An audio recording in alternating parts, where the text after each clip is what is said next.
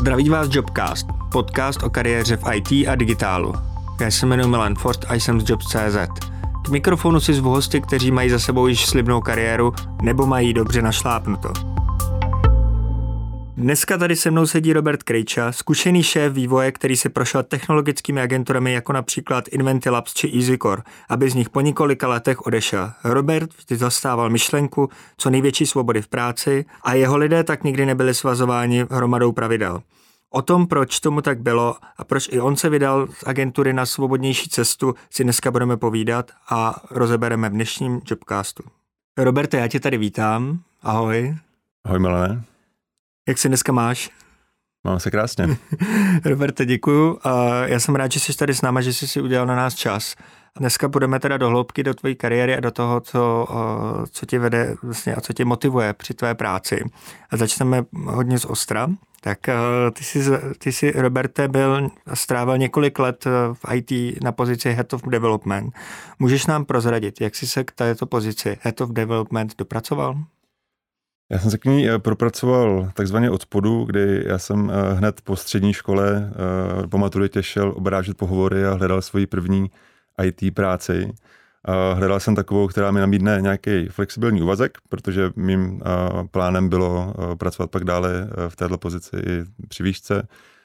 Uvědomoval jsem se, že ta praxe je prostě důležitá, ta teorie sama jako nestačí.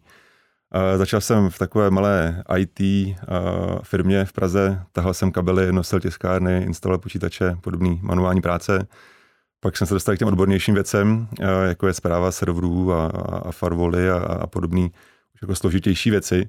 Nicméně já jsem si pak uvědomil, že spíše než tady ta koncentrovaná práce mě baví práce s lidma, dohadování se s klienty, hledání řešení, bavení se s dodavateli a vedení týmu, takže pak přirozeně jsem se dostal k tomu, že jsem spíš byl v těch manažerských rolích, než v těch IT rolích.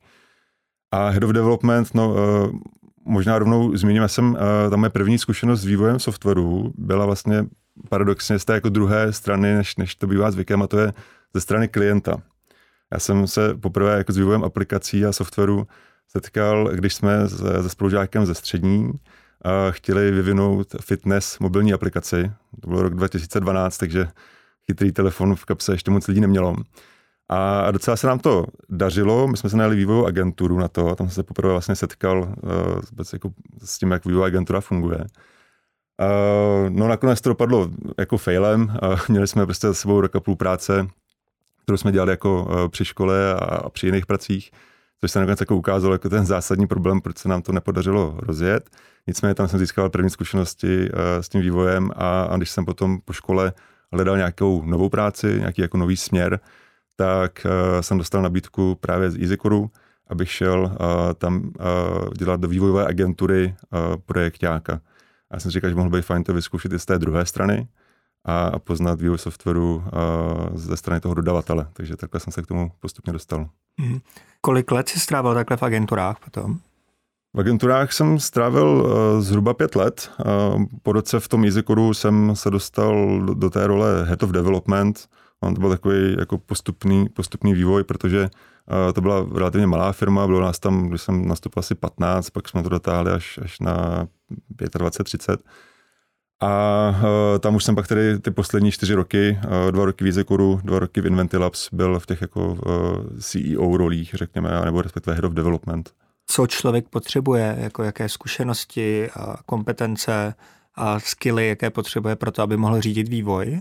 Je jako dobrý mít trošku povědomí o tom, co to ten vývoj znamená, nebo co to je, co jsou to ty technologie, které používáme, mít trošku jako to technické myšlení, ale stačí to opravdu spíš jako v rámcový rovině. To znamená, když vystuduješ VŠE, jako jsem to udělal já, tak to bohatě stačí. Nemusíš mě programovat, nemusíš rozumět jako počítač na nějaký jako low level rovině, ale je dobrý být partnerem těm členům v tom týmu, vývojářům a jiným, kterým jako s tou technikou do kontaktu, aby se prostě byl partnerem a oni získali v tebe důvěru. Takže rozumět tomu ano, ale vysloveně jako umět programovat rozhodně nemusíš. Dobře, to mě zajímalo. Takže hodnotíš vlastně teďka jako velmi pozitivně svou zkušenost z role projekťáka, kdy jsi pronikal více do těch technologií a vlastně učil jsi to ze spoda, je to tak? Je to tak, jako vlastně ve škole, ať už na té VŠE, jako okrajově i na střední se s tím jako programováním člověk seznámí, to znamená, nějaký jako základní kurzy za sebou mám, trošku jako rozumím tomu principu, jak to jako celý funguje, ale sám bych jako nenakódoval nic. Jo? A tohle vlastně jako bohatě stačí.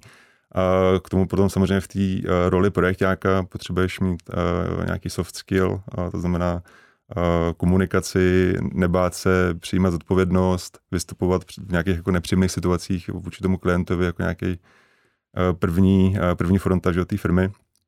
A samozřejmě jako schopnost získat si důvěru toho tvýho týmu, to si myslím, že obecně tady v té roli jako nejdůležitější, aby prostě ten tvůj tým ti věřil a tím pádem pak v těch krizových situacích se jako ho dovedl provést tím nepříjemným peklem často k nějakým úspěšnému konci. Dobře. K tomu týmu tomu se dostaneme ještě později, protože tam mě bude zajímat i na to, jakým způsobem ty si vybíráš lidi kolem sebe. Ale teď se ještě vrátíme více k tobě. Jaké je to po letech, vlastně, když jsi byl v softwarových agenturách, jít do něčeho nového? A jestli by si nám mohl přiblížit nějak jako svoji současnou situaci, kde se nacházíš, co tě motivovalo k tomu kroku a tak dále. Já jsem, jak už jsem říkal, se zažil ten vývoj softwaru z té strany klienta a pak jako dlouho ze strany té agentury, takže jsem získal jako hezké povědomí o tom celém životním cyklu práce s agenturou a vývoj softwaru.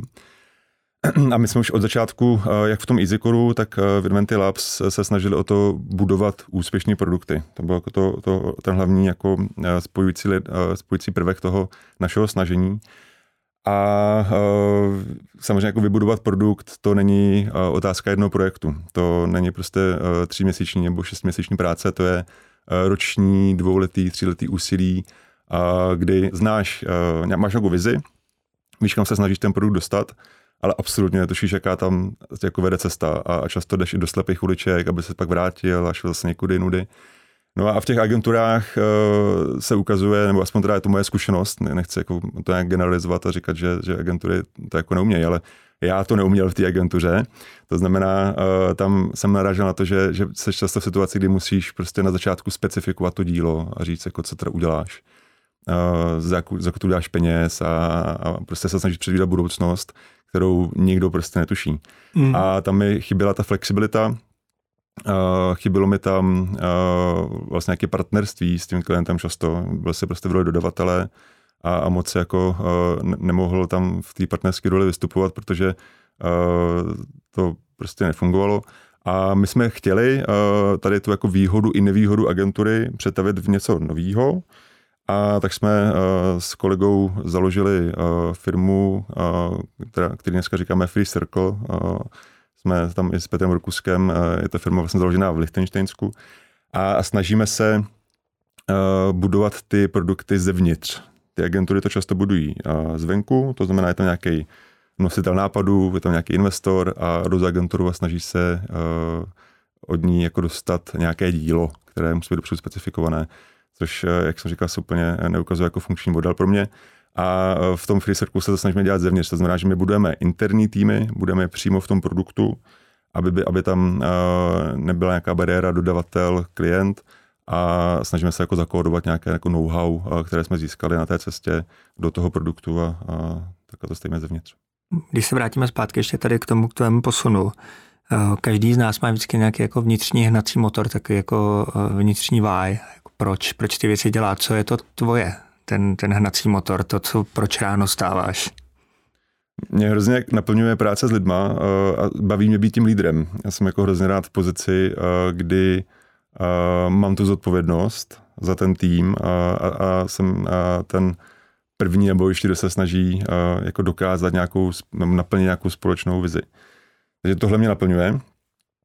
A ten smysl v té práci, že jako být lídrem může být i v jiných oborech, ale proč zrovna je to vývoj softwaru a IT, tak já se snažím dlouhodobě o to, aby ty projekty, na kterých pracujeme, byly smysluplný a smysluplný pro mě znamená nějaká jako zodpovědnost, decentralizace, snaha o dopad v udržitelnosti, prostě snažit se pomoct IT planetě, ať to, co děláme, neškodí, ale naopak to jako dlouhodobě směřuje k nějaký vyváženosti a v kompatibilitě s přírodou a podobně. Takže ty projekty, které teďka děláme, mají hodně často, nebo ne často, ale vždycky tady toho jmenovatele. Jsem rád, že to říkáš. Myslím si, že tady je udržitelnost a vlastně jako soustředit se na to, aby projekty a vlastně to, co děláme, aby měly pozitivní dopad nejenom na naše peněženky, je důležitý. Takže hledat v tom nějakou jako další hodnotu je určitě dobrý, takže tam s tebou naprosto souhlasím, já to mám velmi podobně. Ty jsi říkal, že tě baví práce s lidma. Podle čeho si vybíráš k sobě lidi, s kterými pracuješ? A vlastně co je klíčová hodnota? Klíčová hodnota jsou pro mě hodnoty toho člověka. Jo? A často samozřejmě musíš vždycky zvážit zkušenosti toho člověka, musíš zvážit nějaké jako osobnostní charakteristiky a to, jaký má jako zápal pro tu danou věc. Ale to jsou všechno věci, které jsou spíš spojené s tou danou pozicí, na kterou toho člověka hledáš. Budování produktů je prostě dlouhodobá činnost, tam navazuješ dlouhodobý vztahy, nechceš tam ty lidi často měnit, protože často jako získají know-how, který následně v tom produktu prostě potřebuješ, aby se to rozvíjel. Takže u dlouhodobého vztahu vždycky nastanou nějaký krizové situace a ty, aby se zvládnul, tak potřebuješ mít sladěné hodnoty. Tak proto jsou ty hodnoty nejdůležitější. Když vím, že děláme na projektu, kde je naprosto klíčový, abychom z té vize neutíkali někam za penězma, aby jsme prostě tam drželi tu vizi a šli prostě za ní a nenechali se zlákat nějakým tady krátkodobým výdělkem, tak je pro mě důležitý, aby tady ty hodnoty byly sladěné jak v tom, z těch klíčových rolích v tom produktu, samozřejmě ten management tohle musí mít zakodovaný v sobě, ale i v těch lidech, kteří na tom pracují. V momentě, kdy pak nastane nějaká krizová situace, ta vždycky nastane, tak ty hodnoty ti pomůžou ji zvládnout. A když už se rozhodnete pro někoho do týmu, jakým způsobem toho člověka nabíráte a jakým modelem spolupráce fungujete? Protože vy firma, jak jsi říkal, tak firma sedí v Lichtenštejnsku. Tak jak k tomu přistupujete a jak vlastně lidi s váma fungují? No vlastně ta firma sídlí v Lichtenštejnsku, ale ten tým tam reálně nesedí, tam akorát ten Petr Kusek tam bydlí, tak toho samozřejmě využíváme jeho kontaktů, nicméně ten tým celý je postavený tak, aby uměl fungovat bez kanceláří, z domova, z coworkingu, jak je komu libo. Zároveň už teďka těch projektů máme víc, slovy 2, tak teďka připravujeme možnost jako nějakých kanceláří v Praze, když někdo prostě chce, tak ať se tam jde sednout, tam máme nějaké zázemí, ale jinak fungujeme plně takzvaně remote friendly a tím pádem je ten onboarding musí tomu být přizpůsoben, čili pro nás je hodně důležitý obecně na všech projektech si dokumentovat všechno, co děláme a to se ti pak vrátí během toho onboardingu, protože máš najednou nějaký materiály, který můžeš tomu novému členu týmu nabídnout, ať se prostuduje předtím, než nastoupí a pak první den už trošku jako tuší, jak to tam funguje. A ten onboarding jako takový děláme, takže ten nejbližší spolupracovník na té pozici, kam nastupuješ, tak se tě ujme a provází tě tím procesem, aby se rozkoukal a byl ten onboarding plynulý. Obecně se v tom onboardingu držím pravidla, kdy jako respektuji čas toho nově nastoupivšího. Pamatuju si sám jako ze svých zkušeností, že není moc příjemný, když přijdeš do práce, tam tě posaděj a sedíš a čekáš, co se stane. To znamená, že ten respekt tomu jeho času tam je znát v tom, že právě máme naplánováno, kdo se mu bude kdy věnovat, aby tam nebyly nějaký hluchý prostoje a postupně jsme ho zaškolili, tak aby potom on nebyl špatný z toho, že neví, co má dělat, ale mohl rovnou začít pomáhat k naplňování té naší vize. To mě napadá, jak rychle třeba se ty lidi u vás zapojí do toho procesu, protože standardně ve většině firem to může být třeba i dlouhodobý proces, jak rychle u vás naskočí do toho procesu. Záleží na pozici, na projektech, který rozjíždíme, tak často sami taky se jako učíme spoustu věcí z toho daného oboru a tím pádem i ten onboarding je složitější, protože se tak jako společně učíme fungovat, tak tam to může jako být klidně i měsíce, 1, 2, než se ten člověk jako rozjede a dovede opravdu už jako dávat tu plnou předanou hodnotu. Ale pak, když už bereš jako dalšího a dalšího vývojáře do týmu, tak je to jako to jednodušší, už tak víš, kam jako jdeš, víš, co tě čeká v příštích měsících, tak je to i snazší pro toho nového člověka, že se nemusí tak složitě rozkoukávat. U tebe je známé, že si jako šéf vývoje vždycky zastával myšlenku co největší svobody k práci. Co tebe k tomu osobně dovedlo, že toto prosazuješ? Co mě k tomu dovedlo? No já jsem se dlouho kladl otázku, proč chodím na vysokou školu. Já se jako upřímně tady přiznávám, že jsem to dělal spíš jako ze setrvačnosti, protože se to tak dělá. A do toho jsem měl tu práci při škole, takže jsem ani neměl moc jako času rozporovat to, jestli jako tam vůbec nemám chodit. Až nakonec jsem zjistil, proč jsem tam chodil. Bylo to na jako vedlejší specializaci. Jsem byl na nějaký zvaný přednášce od Petra Skondru, který tam tenkrát mluvil o svobodě v práci. Mě to strašně zaujalo, to byla nejlepší přednáška, co jsem na té škole zažil. 2,5 hodiny jsem hltal každý jeho slovo, on tam ještě tenkrát chudák přišel s nějakým jako chraplákem a dost tam jako trápil.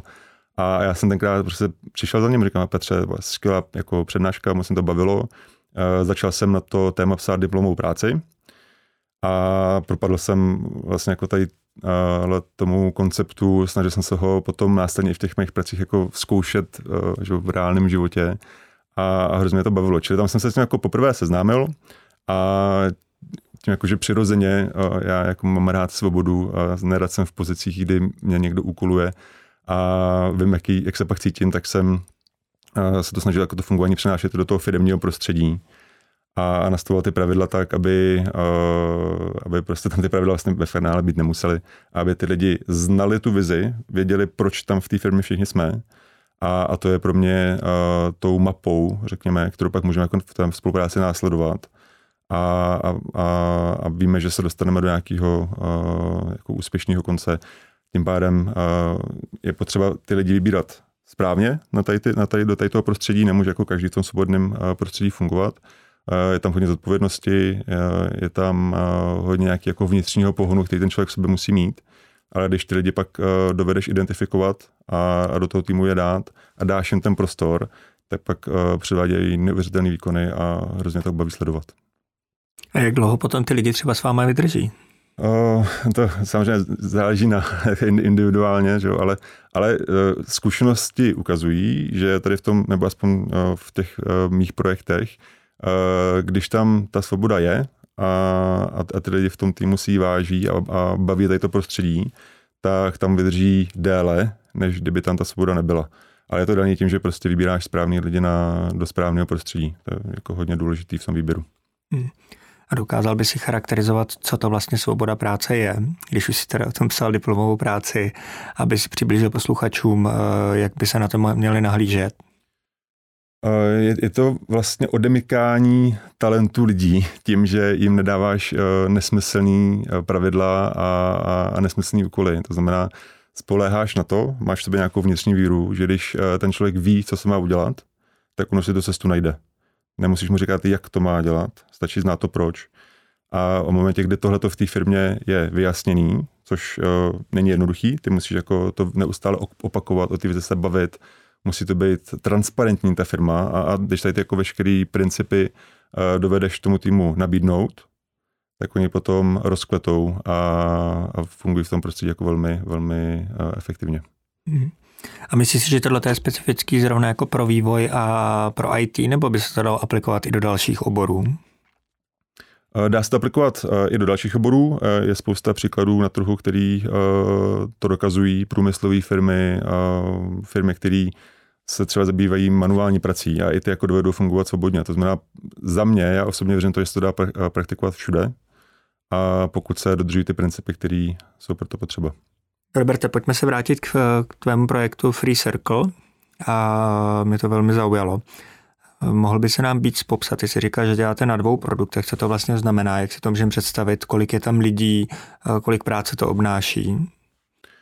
Někde aktuálně pracujeme na 2 produktech, který mají tu spojující linku v udržitelnosti, kterou my aktuálně se snažíme jako hledat v on-demand výrobě, to znamená, ty produkty mají společný to, že se snažíme zkracovat ten řetězec, kdy ten produkt od výrobce k zákazníkovi jde co nejkratší cestou. Jinými slovy, konkrétně jeden z těch projektů je v Lichtenštejnsku platforma na rozvoz potravin od farmářů přímo k zákazníkům a tam jsme formou jako chytrý logistiky schopný rozvážet ty potraviny přímo od farmáře, přímo k tomu klientovi, jenom s nějakým jako drobným kompletování těch zakázek na nějakém centrálním skladu. A že to je jeden z těch projektů. A ten druhý se vlastně týká podobného rázu, je to podobného rázu, to znamená ta on-demand výroba, ale ve fashion businessu. To znamená, tam se snažíme aktuálně na vlastně jako dvou projektech docílit toho, aby jsme ty fashion produkty, trička a v budoucnosti i další šaty a košile a všechno možné, vyráběli on demand, to znamená až v momentě, kdy zákazník si to objedná, ideálně na míru, to znamená, že se nebudeš muset bát, že ti to košile bude velká, ale prostě pomocí technologie změříš siluetu těla a ušiješ to na míru. A zároveň to rovnou z té výroby poslat tomu zákazníkovi tak, aby ten produkt prostě necestoval z Asie do Berlína, ale aby se to prostě vyrobilo co nejblíže tomu místu, odkud to objednáváš, aby ta uhlíková stopa způsobená jako dopravou toho produktu k tobě byla co nejnižší. Jakým způsobem vlastně se vám daří pro ty produkty, pro tady ty projekty kompletně jako najímat lidi? Ještě mě to zajímá z toho pohledu, že je to jako specifický, hodně se tam bavíte o udržitelnosti a jestli i ty lidi třeba na to reagují víc, to znamená, jako, že se chtějí více zapojit. Určitě. My už vlastně od toho prvního kontaktu s lidmi, který chceme do toho našeho týmu dostat, komunikujeme ten smysl toho, proč to celý děláme. Děláme to z toho důvodu, abychom právě měli jistotu, že jsme s těmi lidmi v našem týmu naladění hodnotově na stejný vlně. To znamená, že je pro ně důležitý téhle planetě trošku pomoci, že sami jako vidí smysl v tom, zkracovat ten řetězec dodavatelů a obecně jako to dostávat víc do té komunity. Takže my to od začátku komunikujeme, i ty pohovory, které pak následně jako máme s těmi kandidáty, tak hodně jako opakují ten smysl. Roberte, když se podíváme na současnou situaci a vlastně máme tady za sebou víc jak rok pandemie, jak vás ovlivnila pandemie v rámci fungování a v rámci nastavení? Jsme byli zvyklí fungovat remote friendly a online už předtím, to znamená, že nás to nějak zásadně neovlivnilo v tom interním fungování. Kde nás to trošku ovlivnilo je, že jako více firm si teďka zvyklo fungovat online, tím pádem ta naše výhoda, kterou jsme jistého času měli, kdy jsme si mohli vybírat lidi i třeba z jiných zemí a z jiných měst, se najednou stala jako standardní, to znamená, je tam jako větší konkurence v té nabídce pro ty kandidáty, tím pádem musíme se trošku více snažit o to, abychom je k nám nalákali. Věříš tomu, že si tady ty věci zachováme i potom do budoucna? Já věřím, že jo. Já si myslím, že tady to, co sledujeme, není dočasná situace, že teďka si hodně firem a i lidí na tady ten režim fungování zvykne a že nás spíše pak čeká nějaká kombinace, nějaká jako hybridní fungování, řekněme, kdy hodně toho bude online a zůstane to online a osobně budou pouze schůzky, kde to dává smysl z nějakých důvodů, ať už nějaký kreativní schůzky nebo nějaké věci, které se neobejdou bez té osobní přítomnosti. A jak to vnímáš jako váš vztah s dodavatelema a nejenom jako z pohledu pandemie, ale i z pohledu toho, že se prezentujete jako svobodná firma, jak fungujete ve směru jako s tím dodavatelským řetězcem?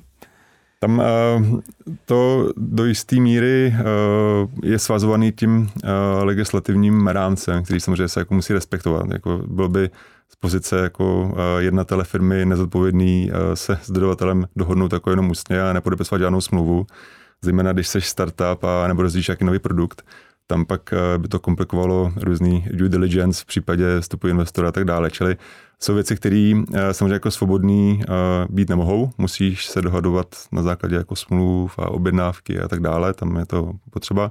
Nicméně vždycky ten vztah s tím dodavatelem je víceméně na bázi nějakého osobního vztahu s tím tvým kontaktem toho dodavatele, takže hodně jako věcí se dá dělat nějakým volnějším režimem a záleží zase na tom dodavateli.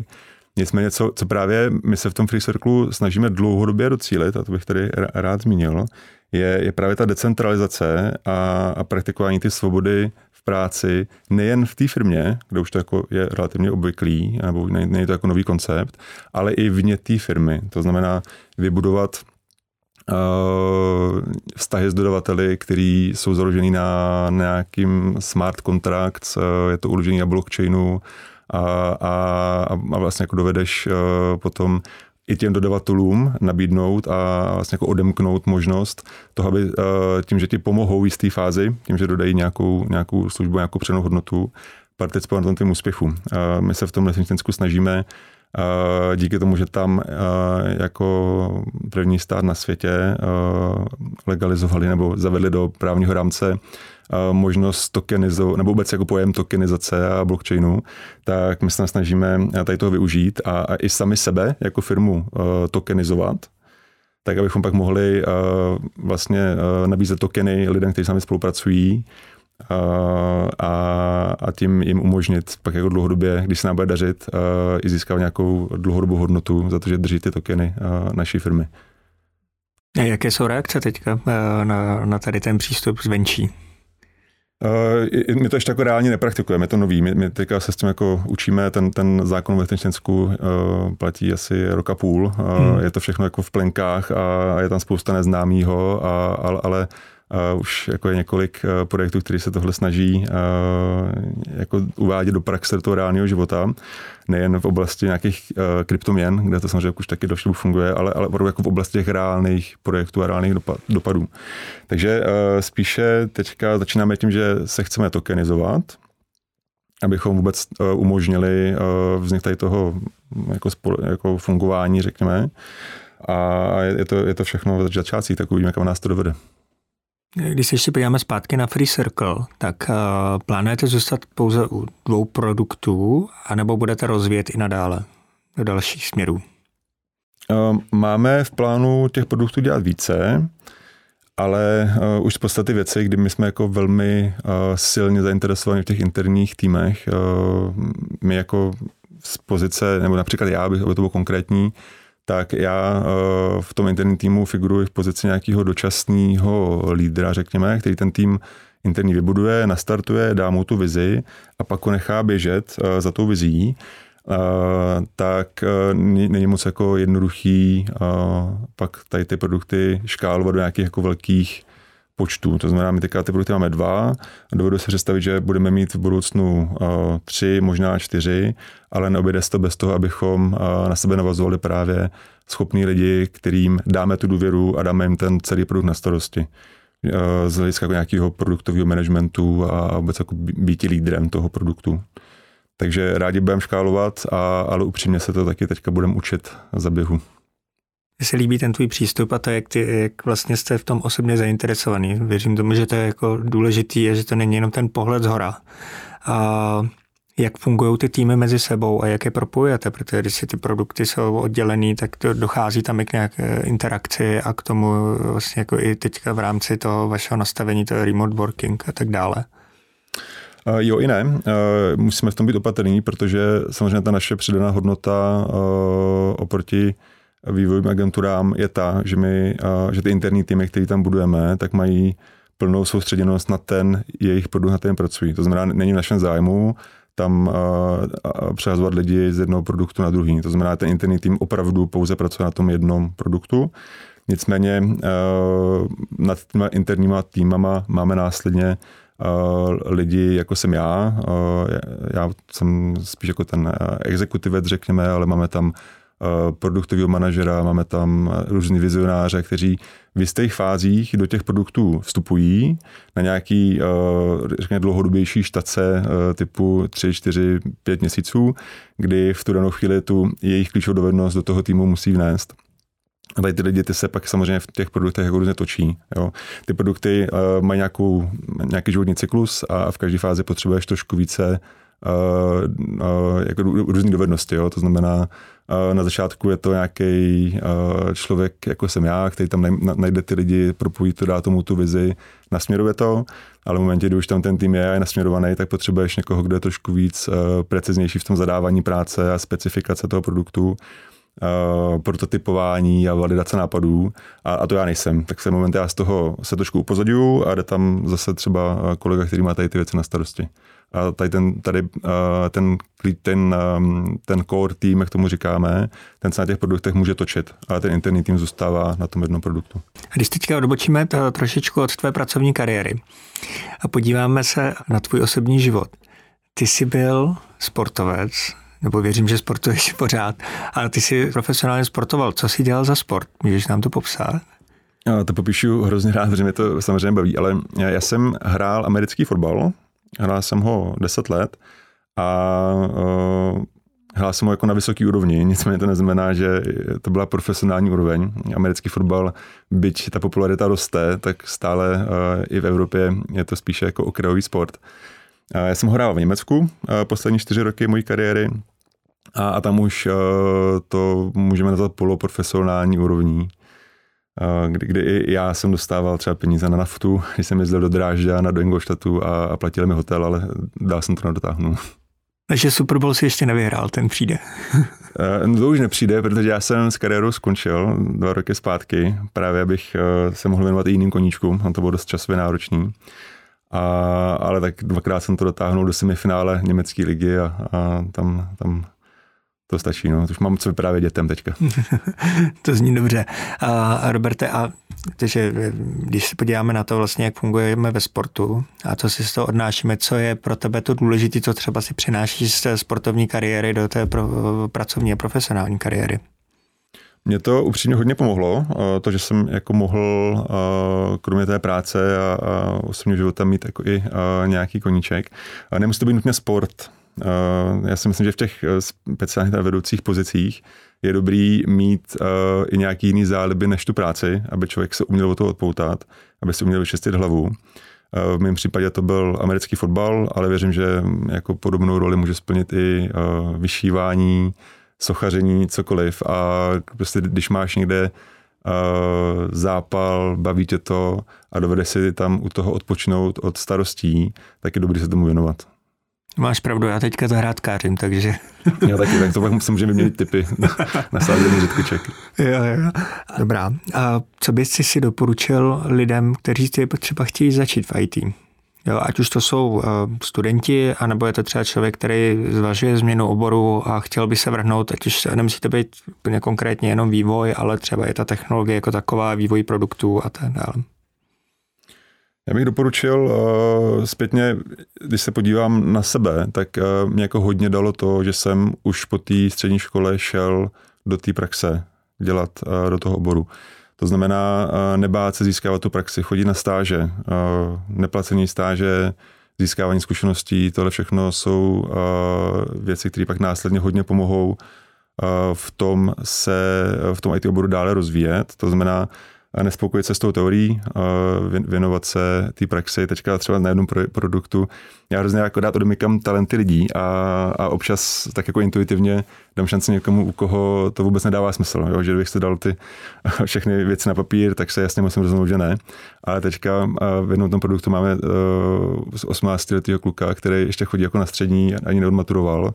A hrozně chtěl prostě s náma něco dělat a získat ty praktické zkušenosti. A moc toho vlastně ve finále neuměl.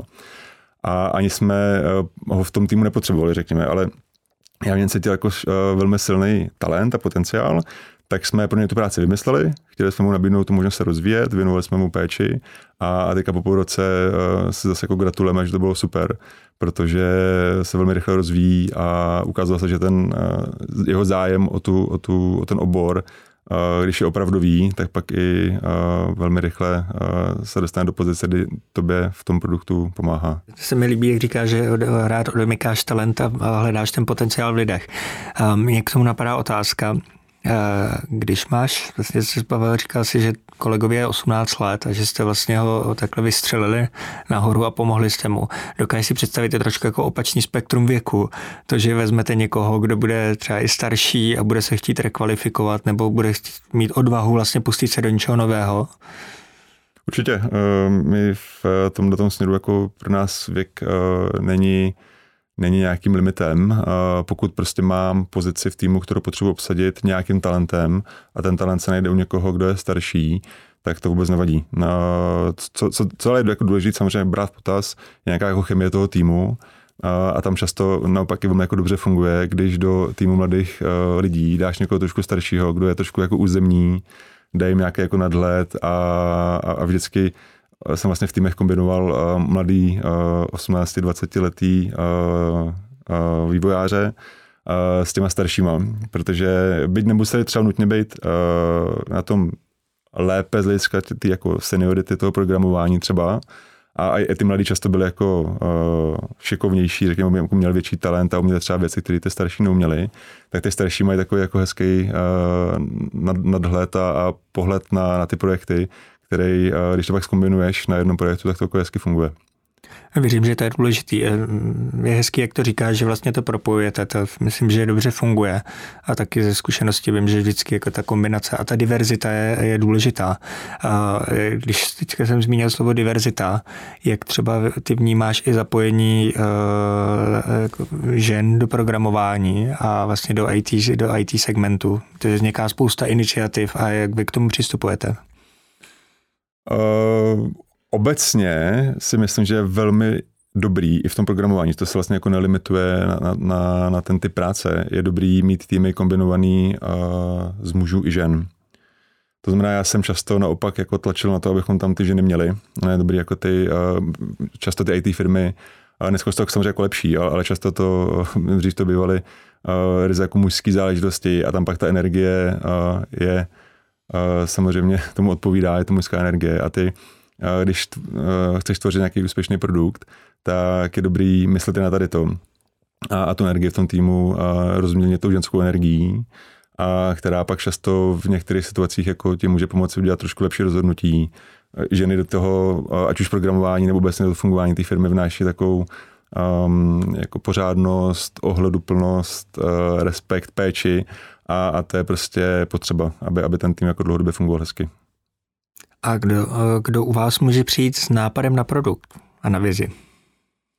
No kdokoliv. To je jako krása té svobody v práci, že to nemáš rozdělení, takže ty vymýšlíš produkty a ty je programuješ a vytváříš tam vlastně takový ekosystém, v kterém se lidi jako nebojí předcházet s novými nápady, s novými poznatky, s nějakou zpětnou vazbou a tím pádem to prostředí víceméně vybízí k tomu, aby lidi tady ty nápady přinášeli. Ať už to jsou malý nápady v rámci třeba fungování nějakých interních procesů, nemusí to nutně být nějaký nápad na nový produkt, ale pokud někdo má i tady ten jako nápad, tak se rádi vyslechneme. Nicméně my tím, jak teďka fungujeme, tak spíše se to než vymýšlení nápadů na nové produkty u nás týká vymýšlení nějakých jako nových funkcí nebo nových přístupů v tom daném produktu, protože ten produkt v tom týmu je vlastně jako jenom jeden a tam pak samozřejmě se nevymýšlí nový produkty a jako úplně jiný produkty, ale spíš jako nějaký podprodukty v rámci toho, co tam tvoříme. Takže de facto každý může přijít s nápadem a s nějakou jako vlastní invencí pro to, aby posouval ten produkt a ten projekt dále. Což je super. A Robert, když se ještě vrátím zpátky k tvé kariéře, co hodnotíš zatím za sebe jako ty největší zkušenosti, které jsi nabral a které tě posouvají dopředu? Zcela určitě to byla ta naše snaha vyvinout fitness aplikaci v mých prostě 22 letech nebo kolik nám bylo. Byť to byl fail z pohledu vývoje toho produktu, tak zpětně, když na to koukám, tak si uvědomuji, že jsem tam tenkrát neinvestoval peníze do vývoje mobilní aplikace, ale do vzdělání. Tam jsem získal spoustu zkušeností, které jsem pak následně použil v těch vývojových agenturách, v kterých jsem pracoval a v kterých jsem pak i spoluvlastnil. A dneska je používám při době těch produktů. Čili to byl takový zlom v mý kariéře, kdy jsem si opravdu jako sáhl na tu tvorbu produktů z vlastních jako finančních zdrojů a vlastně jako investovou energií a spoustu věcí jsem se jako naučil. Vím, co už dneska nemám dělat, aby ten produkt mohl být úspěšný. Skvělý. Takže osobní zkušenost, občas padnout trošku na dno, ale umět se zvednout a vlastně jako naučit se z toho, protože vnímám to, že spousta lidí třeba i když se zakopne, tak spadnou a teďka jim trvá dlouho se z toho oklepat, ale neumí si z toho tolik vzít. Já to vnímám to, že ty jsi to z toho hodně vzal a vlastně díky tomu se teďka posouváš dopředu, to je super. No, rozhodně jako nelitovat věci, které se staly. Vždycky se to děje z nějakého důvodu, který často ani nemusíš rozumět tomu, jako co to je za důvod, ale ta víra v to, že všechno, co se jako stane, je správně, mě provází celým životem a vždycky se mi to vyplatilo. Třeba je to, že jsem chodil 7 let na VŠE, aniž bych věděl proč, a pak stačila jedna přednáška, abych zjistil proč. Roberte, já bych ti chtěl ještě jednou poděkovat za to, že jsi na nás udělal čas, že jsi tady s náma povídal a byl jsi naším prvním hostem Jobcastu. Mě to velmi zaujalo a já se osobně velmi rád podívám na Free Circle a na to, co děláte, na ty vaše produkty a budu i dál sledovat vaši cestu a hlavně i tvoji cestu a ten přístup k tomu, jakým způsobem ty funguješ v práci a jak přemýšlíš nad udržitelností a nad vlastně celým jako fungováním systému. Takže moc díky a budu se těšit někde i dále na viděnou a na shledanou.